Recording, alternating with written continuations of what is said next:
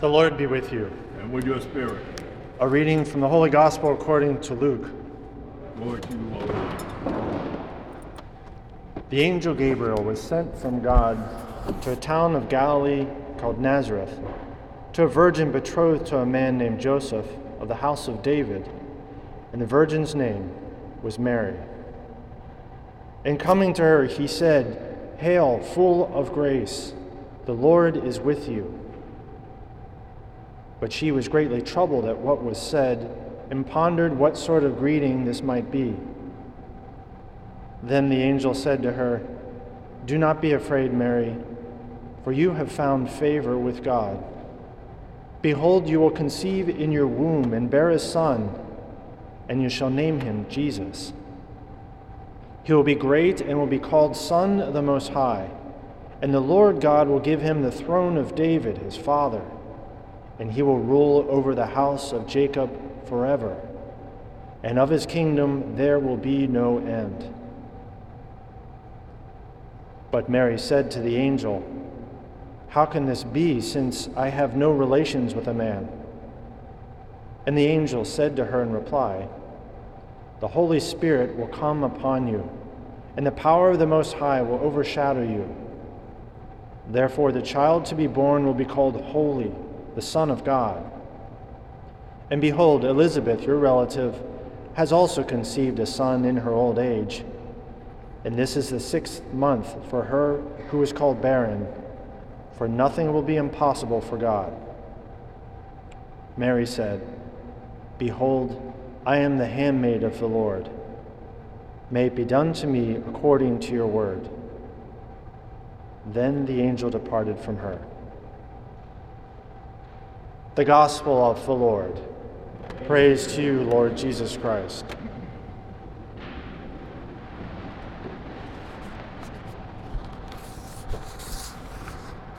March 25th. That's the day that that reading took place 2,000 years ago, March 25th. How do we know that? Because nine months later is December 25th, when Jesus is born. And so, uh oh. And so this is, that was great. This is the moment in which our Lord is enters into the womb of the Blessed Virgin Mary.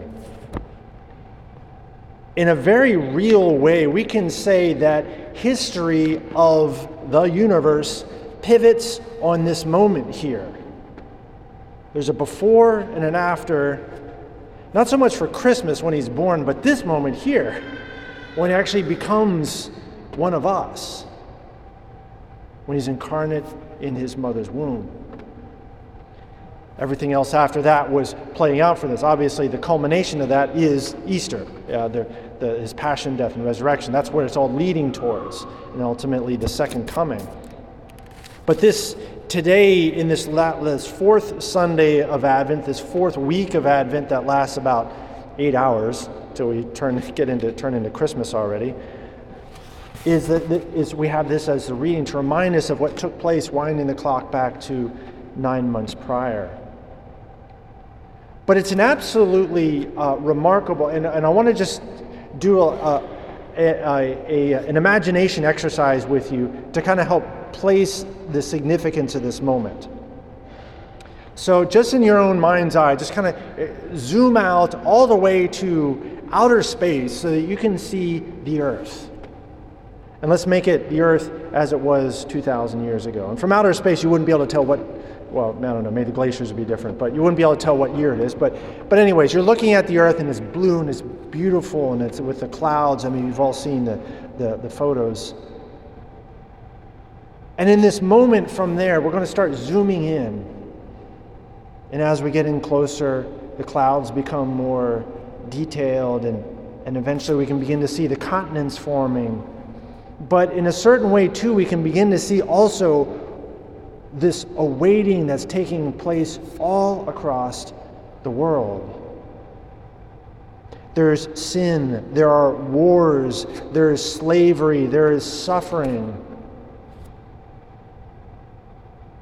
And for the previous some thousand years, and even more beginning with Genesis, there's been this, this prediction that a Savior would come to save us from all that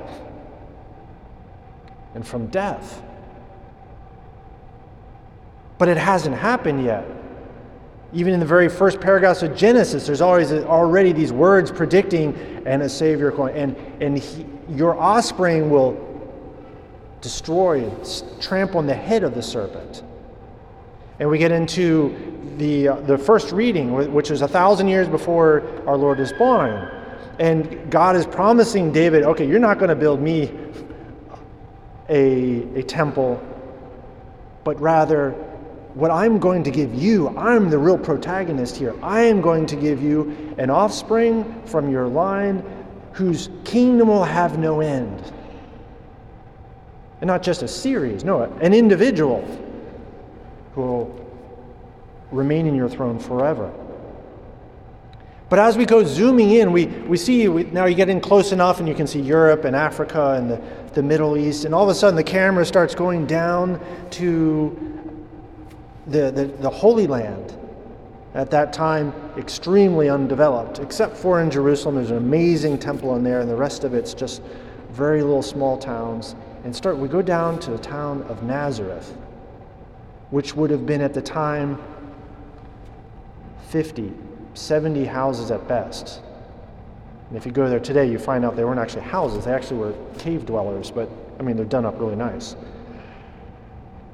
But there's nothing there. It would fit in like a four block radius today here in Manhattan. And we know we're going to observe the beginning of salvation. And where do we go? The camera keeps going in, and we go to one of these homes, and there's a teenage girl. We're not sure exactly. It could be 13, 14 years old. And she is going to be the one who we're going to wait for an answer. She is going to be the one that either says yes or no the angel appears to her, the angel Gabriel. Now, just for a little bit of context, the angel Gabriel did the exact same thing six months earlier to Zechariah. Zechariah was a priest in the temple there in Jerusalem, and he's an elderly man, but he is at the, the, the pinnacle moment of his entire life as a priest in the, for the people of Israel. He gets to go into the Holy of Holies he gets to do this one time in his life to offer incense there.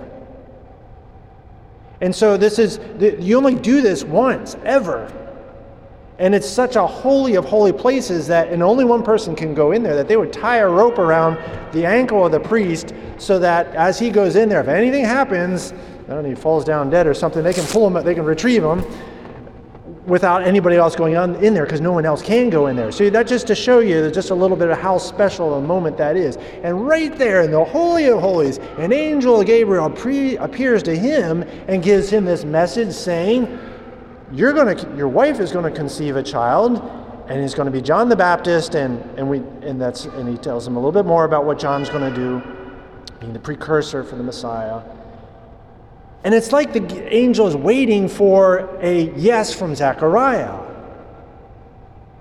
And what we get from Zechariah is not that. It's doubt. It's disbelief. It's like there's some like resistance there. Like, no, that no, that I'm old and my wife is old. How can Remember, where is he? He's at, if, you, if there's any moment you'd expect God to show up and tell you something, that's where it would be. And he's not believing it. He's not having it. No, no, no, no. Sorry. No, I mean, and he's uh, struck uh, mute. He can't speak. By the context, we can tell he can't hear either. And but everything comes is fulfilled. He and his wife conceive a child, John the Baptist. Six months later, this same thing happens. The angel shows up to Mary, not in the temple, not in some glorious place, not at some pinnacle moment. If you go to Nazareth, there's, we're not quite sure where the angel appeared to her. There's one tradition says by the well in the town, another says back in her home.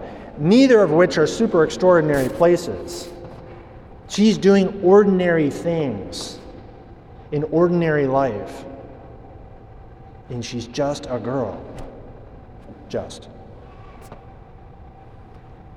And the angel lays out to her this grand plan for what her child will be. And she's confused by that. Now remember, she is engaged, she's about to get married. So you would think that if the angel's telling her about her child and what the child's going to do, her mind would immediately go to, oh, so the first child that me and Joseph have together, then that's what this is all about.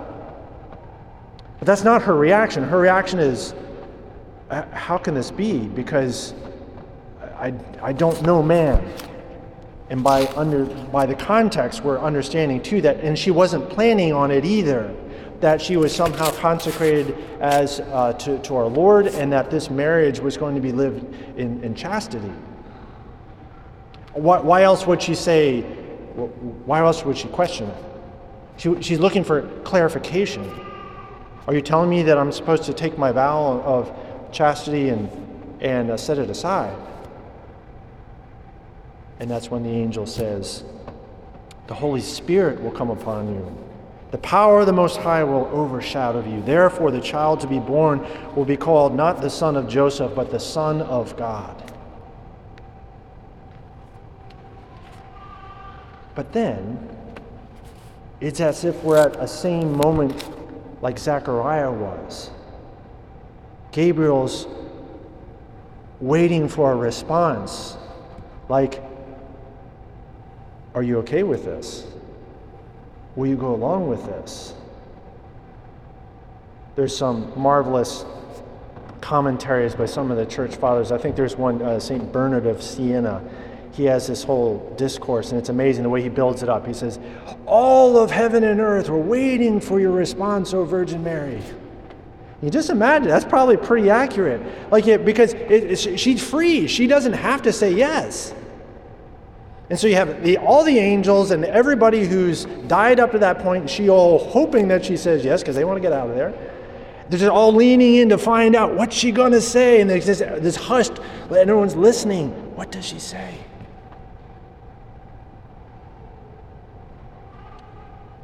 What a gamble that God is doing. He could just say, okay, this is a little risky because she might not understand. She might say no. She might boggle it up later. Maybe I just better just like, I don't know, like hardwire it. He doesn't. He wants her to say freely, yes. He's leaving the salvation of humanity in the hands of a 14 year old girl.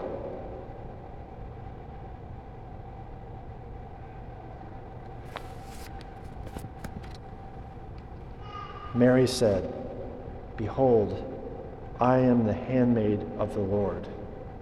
May it be done to me according to your word.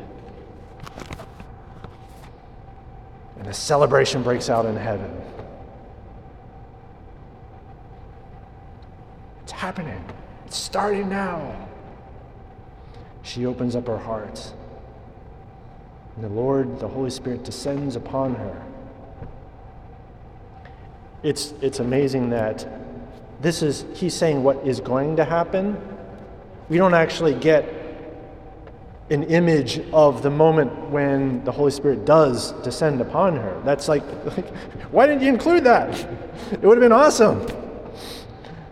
This pillar of fire descends from heaven and, and uh, consumes everyone around except for the Blessed Virgin Mary, and, and she's lit up. And it, it's, it's not there.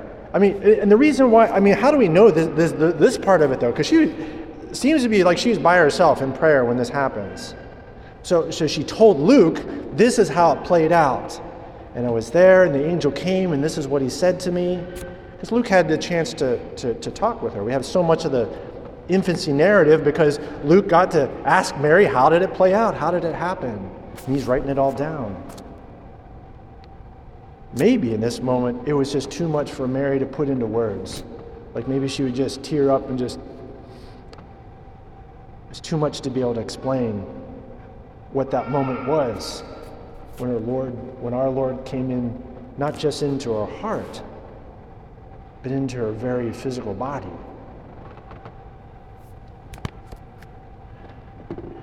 God always respects our freedom.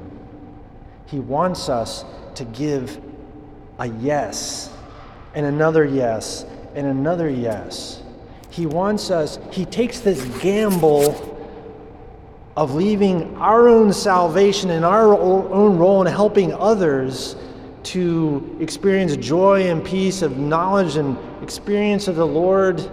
He leaves that at the risk of our human freedom. I mean, that almost sounds like a bad plan. If it weren't coming from God, we'd say, okay, let's, let's, let's rewrite the script here. Let's hardwire it. Let's bake it in. He's always giving us this chance to say yes. And, and while this kind of moment where all of the salvation of humanity is not dependent on our particular yeses, ours is. And the way, and the, the way that yes impacts others around us is immense, especially those nearest around us. But uh, take there's there's certain moments that are just so existential that it's just unbelievable. You can't like why does God do it this way? It's so amazing. It's so wonderful. Those of you who have children, at some point you said yes. And then the most amazing thing came out of you, for at least for the moms. That just doesn't add up. Where, where did they come from? I mean, just doesn't add up. But that's the way God wants to bless when we give Him yes in the most transcendent, amazing things. New life comes. That's what, exactly what happened with Mary. New life comes. That's one kind of transcendent yes that you can give. Marriage is another one not knowing how it's going to play out. Notice the angel didn't tell Mary what all the big ups and downs were going to be. And by the way, your son's going to die on a cross. There's a, there's a happy ending, so don't worry. He doesn't go into any of the details. Same with marriage. You don't go into any of the details. What sickness is going to come along? What, what suffering? What joys? What blessings? It's just a yes. And leaving in the hands of, hands of the real protagonist of our lives. It's God, it's not us. God gave you freedom and he loves it so much. He doesn't want to violate, doesn't want to doesn't want to coerce it. God is never never mani- manipulates us into doing things for him. It's always this free invitation, this pull, this attraction towards what is good, what is beautiful, and sometimes we're not ready for it. Like, uh, okay, yeah, I see it, Lord, I see it. I'm not there yet. He's patient. But if we give it outright no, or outright just doubt and resistance and like Zechariah, well, then uh, we, it's like we blocked God's blessing that He wanted to give us. And so the way that played out with Zechariah is he couldn't speak. He just he couldn't hear, and he's for, for nine months. That became a blessing for him, though. And so that happens to us when we put up obstacles to God's, God's to his plan in his life. Ultimately, his plans are never completely undone by us. Can't be. He always has a, a workaround, you could call it. Or maybe it was the plan all along. So we can hear in these last hours of Advent contemplating Mary's yes, we can think back to those big yeses in our own life. And thank our Lord for the blessings that freely came from that. The yes we freely give, the yes, the blessings that freely come. He wants to do that continually, again and again and again with us. If we just continue saying, I am the handmaid of the Lord. Be it done to me according to your will.